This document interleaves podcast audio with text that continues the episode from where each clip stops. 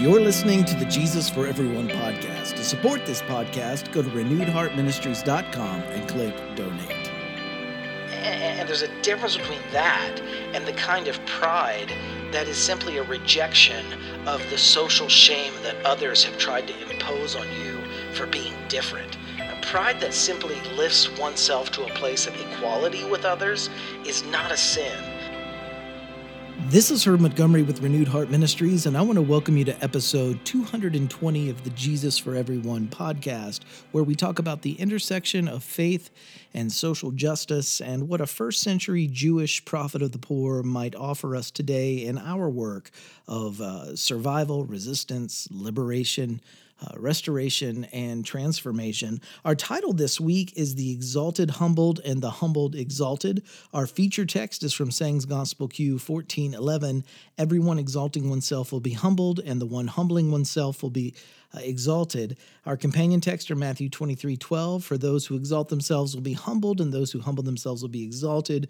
Luke 14 11. For all those who exalt themselves will be humbled, and for those who humble themselves, they will be exalted. Let's talk about purity circles first. This week, we once again uh, face one of Jesus' sayings that that I think we have to be careful with not to, to apply it to everyone. Jesus specifically pointed um, the saying that we're looking at at those who had lifted themselves up to be above their peers. In Matthew's story of Jesus, this saying is it's in the context of Matthew's critique of the scribes and the Pharisees. And I want to give a little bit of background this week that'll help us understand more about this saying. In, in uh, the New Testament World Insights from Culture and Anthropology, uh, Bruce Malina, he tells us that the purity cultures of the ancient world, uh, like the Hebrew tradition, um, the Hebrew tradition was was a purity culture. It, it gave their members a sense of order from chaos and and and specifically the chaos of the material world around us.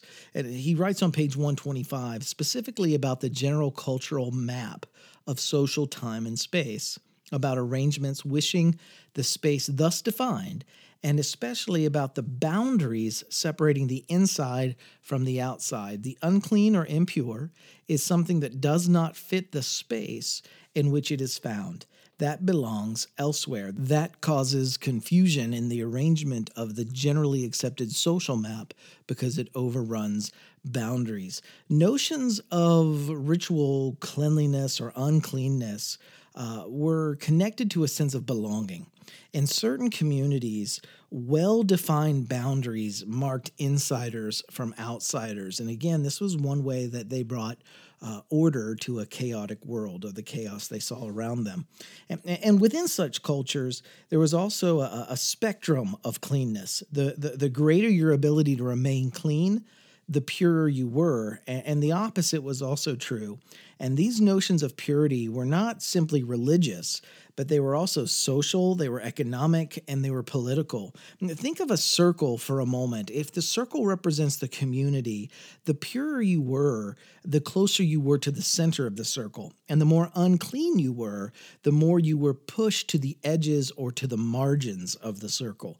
And guess who made the decisions for the group as a whole? It wasn't those on the margins, it was those at the center. those closer to the center had the greater political, the greater economic, and the greater societal control. And they maintained the status quo. And it was a status quo that benefited and privileged those that were at the center over and above those that were on the edges. And William uh, Herzog once he commented on the political struggle uh, for the center the competition for the center in first century Jewish society. And, and I believe this week it's worth taking a look at. His thoughts shed insight on why Matthew would have included um, uh, this week's saying in his gospel. And uh, this is from uh, um, uh, Ched Myers, Binding the Strong Man, a political reading of Mark's story of Jesus, page 76, but the quotation is William Herzog. According to Leviticus 11:38, if water is poured upon seed, it becomes unclean and and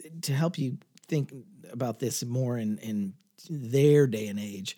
Um, if you've ever had seeds ruined by by rainwater or water getting on the packages of seeds and how they molded in the envelope, um, that makes sense. And, and we'll continue the, the the passage, however, does not distinguish between seed, between seed planted in the soil and seed detached from the soil. In years of poor harvest, a frequent occurrence owing to poor soil, drought, warfare, locusts, plagues, and more, uh, or poor methods of farming, the, this text was a source of dispute. Why? During such lean years, grain was imported from Egypt, but the Egyptians irrigated their fields, i.e., they put water on seed, so that their grain was suspect, perhaps even unclean. The Sadducees judged that such grain was unclean, and anyone consuming it also became unclean. They were quite willing to pay skyrocketing prices commanded by scarce domestic grain because they could afford it. One senses economic advantage being sanctioned, since the Sadducees were often the large landowners whose crops increased in value during such times. By contrast, the Pharisees argued that the Pentateuchal ordinance applied only to seed detached from the soil, that is, before you plant it. Therefore, one could be observant and still purchase Egyptian grain. So the Pharisees we see in this little bit of this history, they were the religious teachers of the masses while the Sadducees were the elites who desired above all else to maintain their control on society. And the Pharisees appear to, to want to make purity um, or cleanness more accessible to the masses, to bring more people into the center. Um, so, in that context, they were actually considered to be liberals, while the, the Sadducees were the more conservative. And, and yet, they were not really concerned I would argue, with empowering the masses. What their real agenda was, um, they wanted to. They were more concerned with placing power in their own hands, and it was a power that the masses would then legitimize. They would be kind of the people's party, and, and they didn't dismantle the system they only sought to co opt the system and then hold the social political power uh, and the populist base over the Sadducees, um, the elites in Jerusalem. So, so uh, a little bit of balance in that. Uh, the, the, Pharisees were trying to, to gain greater control and use a populist message or a populist approach to, to do so. On the contrary, Jesus wanted to proverbially burn the whole system down. He repeatedly transgressed purity boundaries. He wasn't about bringing people into the center and leaving that purity boundary in place. He ignored the entire thing. He, he brought in those who had been pushed down into the, the margins of his culture. And he didn't do this because he was anti Jewish or anti Torah. I believe he did this because he saw pure, the purity model itself of societal order as deeply damaging to those of his Jewish siblings who were forced by those at the center to live on the, his society's fringes or edges. And in our saying this week, we see a Jesus who, who challenged and subverted uh, the model of organizing society as a purity circle with insiders and outsiders. And Jesus challenged this way of, of organizing society, not just with his words, but also with his table, who he ate with, um, uh, his body, um, who he touched, who he embraced, and especially in his uh, Jewish and synagogue practices in the Gospels. But we'll, we'll come back to all of this in just a moment. Um, that, that's the circle model. Let's look at another one with, with Luke and the tax collector versus the Pharisee. Um, Matthew describes a horizontal model, uh, like a, a, circle. Luke uses a vertical image, like a pyramid. And the circle has a center and margins, but a pyramid has a few at the top who wield control or power over the masses below them. And, and the, the, the lower ones um, or, or, or, the lower one goes rather in a social pyramid, the greater the number of people you find, but but also the less those people have any say about the world in which they live. It's the same principle as the circle. It's just vertical instead of uh, horizontal. And, and, and Luke places our saying eh, this week in the context of a story about a Pharisee and a tax collector. And both of these groups were closer to the top of Jesus' socioeconomic and political pyramid. Both were typically well to do financially, and, and they were one of they, they were two of the groups that would have been at the upper end of, of the pyramid, the societal pyramid. But, but where one of these groups responded positively to Jesus' teachings, the other did not. You have two two upper level groups responding to Jesus, and and the contrast is uh, is the starkness of the contrast is what Luke is wanting to draw our attention to this week. And as we've already discussed, I'll put a link to a previous uh, uh, eSight where we talked about in Sayings Gospel Q seven twenty three through thirty. Um, we've already discussed this, but but this is the the saying where it says, "For John came to you." The tax collectors responded positively, but the religious authorities rejected him. Luke adds to this saying, this parable: Two men went up to the temple to pray, one a Pharisee and the other a tax collector. The Pharisee stood by himself and prayed, "God, I thank you that I'm not like other people, robbers, evildoers, adulterers, or even like this tax collector." I fast twice a week and I give a tenth of all I get. But the tax collector stood at a distance. He would not even look up to heaven, but beat his breast and said, God, have mercy on me, a sinner.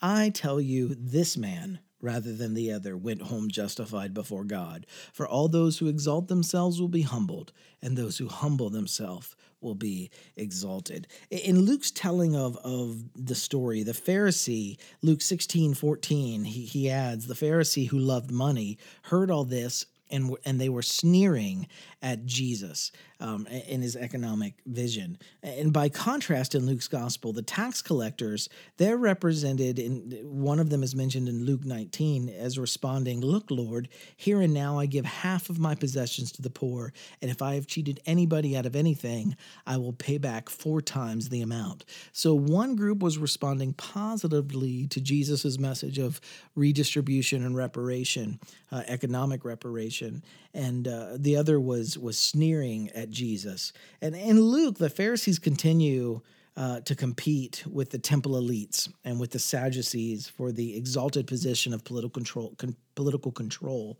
uh, over the masses. While at the same time, the tax collectors in the story they humbled themselves and they embraced a world where there's enough for everyone. And I'm sure there were exceptions to this, and stories are often told with generalizations. But what remains uh, true for us today um, is that when we seek to exalt ourselves over others, it leads to disastrous results for, for everyone. And I want to talk about this week how not to use our saying, how not to use this passage. There's a difference between someone at the center or at the top of the group having their self exaltation challenged and those that are on the periphery or, or the bottom working to lift themselves up to an equitable shared position. And, uh, let me explain. I just finished reading Carol Anderson's book, White Rage. And it's actually, I was so moved by this book. It's actually going to be July's, I'll let you know early, um, July's book of the month for Renewed Heart Ministries annual reading course.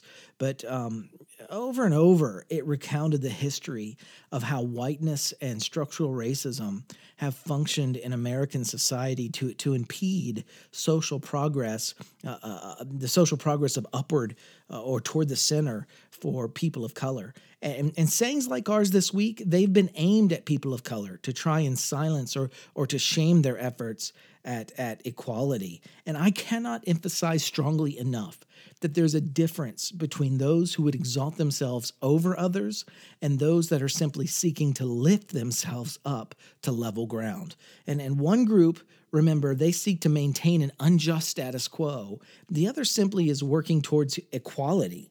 And, and our saying this week is not about those lifting themselves up towards towards equality. It's about those who continually impede their work, who've exalted themselves over others, and who are called uh, instead to humility. They're, they're called to equity. They're called to solidarity with those lower or those that are on the periphery. And this month, I, I, I was also blessed to be able to participate with SDA Kinship International in DC's Capital Pride Parade. June is Pride Month for the LGBTQ community, and it's also a month when I see a lot of evangelical Christians critiquing the idea of pride itself. They'll say things like, like pride is a sin. And they quote our saying this week everyone exalting oneself will be humbled, and the one humbling oneself will be exalted. But social location matters. Uh, there's a vast difference between the kind of pride that exalts self over others as if you were the normal or the ideal and others were somehow less than and, and, and think of heterosexism for just a moment. And, and there's a difference between that and the kind of pride that is simply a rejection of the social shame that others have tried to impose on you for being different. A pride that simply lifts oneself to a place of equality with others is not a sin. And our saying this week isn't critiquing that kind Uh, of pride. If a person is already being shamed and humiliated, they don't need to humble themselves further. They're already experiencing humiliation from those who endeavor to, to marginalize them and their voices. And th- those who really need to humble themselves in that situation are those who think that, that just because someone is different than they are, that they're somehow broken or they're somehow less than. And there was a time when those who were, remember, left handed, were considered less than too. And we don't know why some are born one way and others are born another. But these differences do exist. And Jesus subverted systems that push people to the margins or to the undersides of society. And that should challenge any Christian who believes cisgender heterosexuals are the ideal and all other people should just stay on the margins of society. It's for them that the saying that we're looking at this week was given. Uh, they are the ones that our saying this week is speaking to. You need to humble yourself rather than lifting yourself up in relation to others. And and and I've been reading. I, have mentioned this on social media in a couple places, but I've been reading Ched Myers' book, Binding the Strong Man, a, a political reading of Mark's story of Jesus, and I am enjoying it immensely. Um, it's been for me quite affirming and and and confirming for me personally. And I, I, recommend the book highly if you haven't read it. I don't know if we'll make it one of rhm's uh, monthly books. It's over 400 pages. But the, in the introduction uh, which i quoted from earlier ched shows how social pyramids and social circles, how they functioned in Jesus' day, and how they call those of us who want to follow Jesus to challenge similar models today. And these two statements resonated with me deeply. Uh, it says white North American Christians, especially those of us from the privileged strata of society, must come to terms with the fact that our reading site for the Gospel of Mark is empire, locus imperium. The irreducible meaning of empire is the geopolitical control of the peripheries by the center. The fact remains that those on the peripheries will have eyes to see many things that those of us at the center do not. And then he writes The ancient Mediterranean world was dominated by the rule of imperial Rome. That was the center. However, whereas I read from the center, Mark wrote from the Palestinian periphery.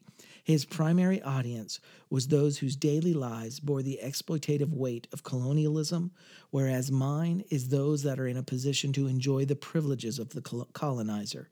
In this sense, third world liberation theologies, who today also write from the perspective of, of collided periphery, have the advantage of a certain affinity of sight in their reading of the Gospels what he's basically saying for those of you who, who can't catch that is is he's saying that those at the bottom of social pyramids see things in the Jesus story that those who read it from the top of those pyramids don't see and those that read it from the margins of, of a circular society model, they see things in the Jesus story that those in the center uh, can't see. And, and, whether we use the vertical model of a pyramid or, or, or where, where there's a few at the top controlling everyone beneath them, or we use the horizontal model of a circle where, where those closer to the center have control of the body, uh, are saying this week, it offers a critique it offers a warning to all who push others uh, from a position of input and influence to the margins, to the edges, to the periphery, to the bottom.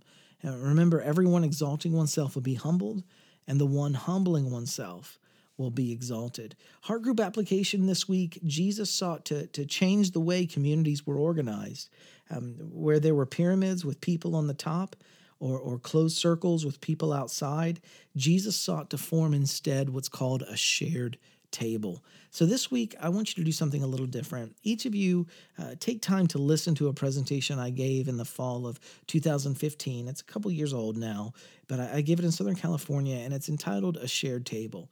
And then after listening, I'll put a link to it in this week's eSight. But after listening, uh, discuss your responses together as a group. Uh, just just discuss it with yourselves, and, and then number two, brainstorm how your group can become more of a shared table experience rather than a pyramid or closed circle. And, and write these strategies out. And then pick something. Number three, pick something from what you've written and put it into practice this coming week. And something that may be help for, helpful for you in your brainstorming is our newly updated Heart Groups page. We've tried to incorporate some of these ideas here. And remember, together, we can make choices that continue to transform our world into a safe, into a compassionate, into a just home for everyone. And the teachings of Jesus, they don't call us to escape from a hostile world. Uh, radical discipleship or radical Jesus following, it calls us to engage the world so that it becomes a less hostile place because we're here. And in the words of Sam Wells, the one thing everyone seems to agree on today is that there are plenty pl- there is plenty wrong with the world. There are only two responses to this. Either go and put it right yourself, or if you can't, make life pretty uncomfortable for those who can until they do. When we take stock of our relationships with the powerful, we ask ourselves Does the shape of my life reflect, my longing to see God set people free? And do I challenge those who keep others in slavery. Remember, we're in this together and we, we are each other's fate. And also remember to check out our new 525 1 project. You can do that at our, our bit.ly forward slash um, RHM 525 1 uh, link. I'll put a link to it in the eSight as well. Uh, but there you can find out more about uh, why we're launching weekend events around the country, how you can help make these new events happen. And best of all, you can find out there how you can have us come and, and teach in your area too. Thanks to each one of you who are listening. Thank you for checking in with us this week. Uh, wherever this finds you, keep living in love. Uh, survival, resistance, liberation, restoration, transformation on our way to thriving, till the only world that remains is a world where only love reigns. I love each one of you dearly. I'll see you next week.